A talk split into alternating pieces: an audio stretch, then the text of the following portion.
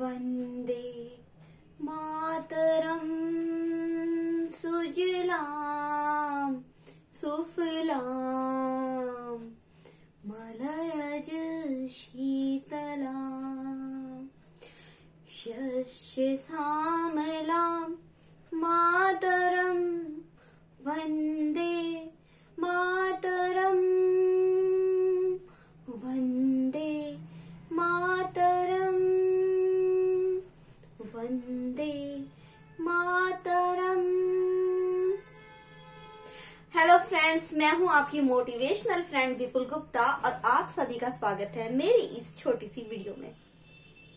आज मैं इस वीडियो में आपसे बात करना चाहूंगी अपने देश भारत के बारे में, अपनी मदर इंडिया के बारे में, अपनी भारत माता के बारे में। लेकिन मैं आपसे कोई भी ऐसी बात नहीं करना चाहूंगी जो आप ऑलरेडी जानते हो।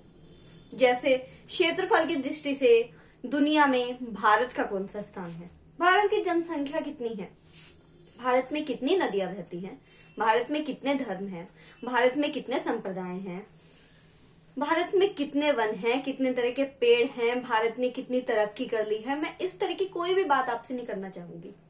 मैं शेयर करना चाहूंगी अपनी लाइफ का, अपने बचपन का एक छोटा सा इंसिडेंट, इस छोटी सी स्टोरी। जी हाँ, आपको याद होगा फ्रेंड्स, जब आप छोटे थे तो आपके स्कूल में भी पंद्रह अगस्त और छब्बीस जनवरी को फंक्शन होते थे। हमारे स्कूल में भी होते थे और मुझे उसमें पार्टिसिपेट करना बहुत अच्छा लगता था। मैं उसमें पार्टिसिपेट करने के लिए पागल हो जाती थी। मुझे देशभक्ति के गाने गाना, देशभक्ति के गानों पे परफॉर्म करना मुझे बहुत पसंद था। दस दिन पंद्रह दिन पहले ही प्रिपरेशन के लिए हम रेडी हो जाते थे कि हाँ, हमें परफॉर्म करना है। पूरी प्रैक्टिस करते थे और ये वंदे मातरम सॉन्ग भी मैंने तभी सीखा था।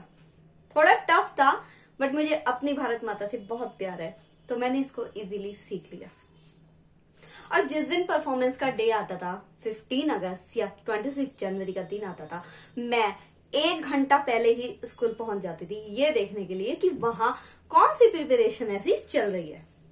वहां मैं देखती थी कोई झंडे के अंदर गुलाब की और गेंदे की पंखड़ियां बांध रहा है, कोई इनाम रख रहा है बांटने के लिए, तो कोई फूल मालाएं रख रहा है मेहमानों को पहनाने के लिए। और लाउड स्पीकर पर तेज आवाज में देशभक्ति के गीत चल रहे होते थे। मेरे देश की धरती सोना उगले उगले हीरे मोती, मेरे देश की धरती, ये देश है वीर जवानों का, अलबेलों का, मस्तानों का, इस देश का यारो, इस देश का यारो क्या कहना। लेकिन मेरे कानों में जैसे ही लता मंगेशकर जी का सॉन्ग पड़ता था, ऐ मेरे वतन के लोगों जरा याद करो, ऐ मेरे वतन के लोगों जरा आंख में भर लो पानी, जो शहीद हुए हैं उनकी जरा याद करो कुर्बानी। जैसे ही ये लाइंस मेरे कान में पड़ती थी, मैं चुपचाप से एक कोने में बैठ जाती थी, हाथों को ऐसे रख लेती थी और उस गाने को सुनने लग जाती थी। सबसे नजरें छुपाने लग जाती थी क्योंकि उस गाने को सुनने के बाद मैं रोने लग जाती थी। जहां वो लाइंस आती थी, जब देश में थी दिवाली, वो खेल रहे थे होली, जब हम बैठे थे घरों में वो झेल रहे थे गोली, संगीन पे रखकर माता हो गए अमर बलिदानी, जो शहीद हुए हैं उनकी जरा याद करो कुर्बानी। जी हाँ फ्रेंड्स, इमोशनल हो जाती थी मैं इसे सुनकर। शायद तभी से देशभक्ति मेरे रोम रोम में बसी हुई है। मैं उस चीज को कनेक्ट करती थी कि किस तरीके से हमारे देश में वीर जवानों ने, क्रांतिकारियों ने, न जाने कितने ही लोगों ने बलिदान दिया है, तब हमें ये आजादी मिली है, तब हम अपनी भारत माँ को आजाद करवा पाए हैं।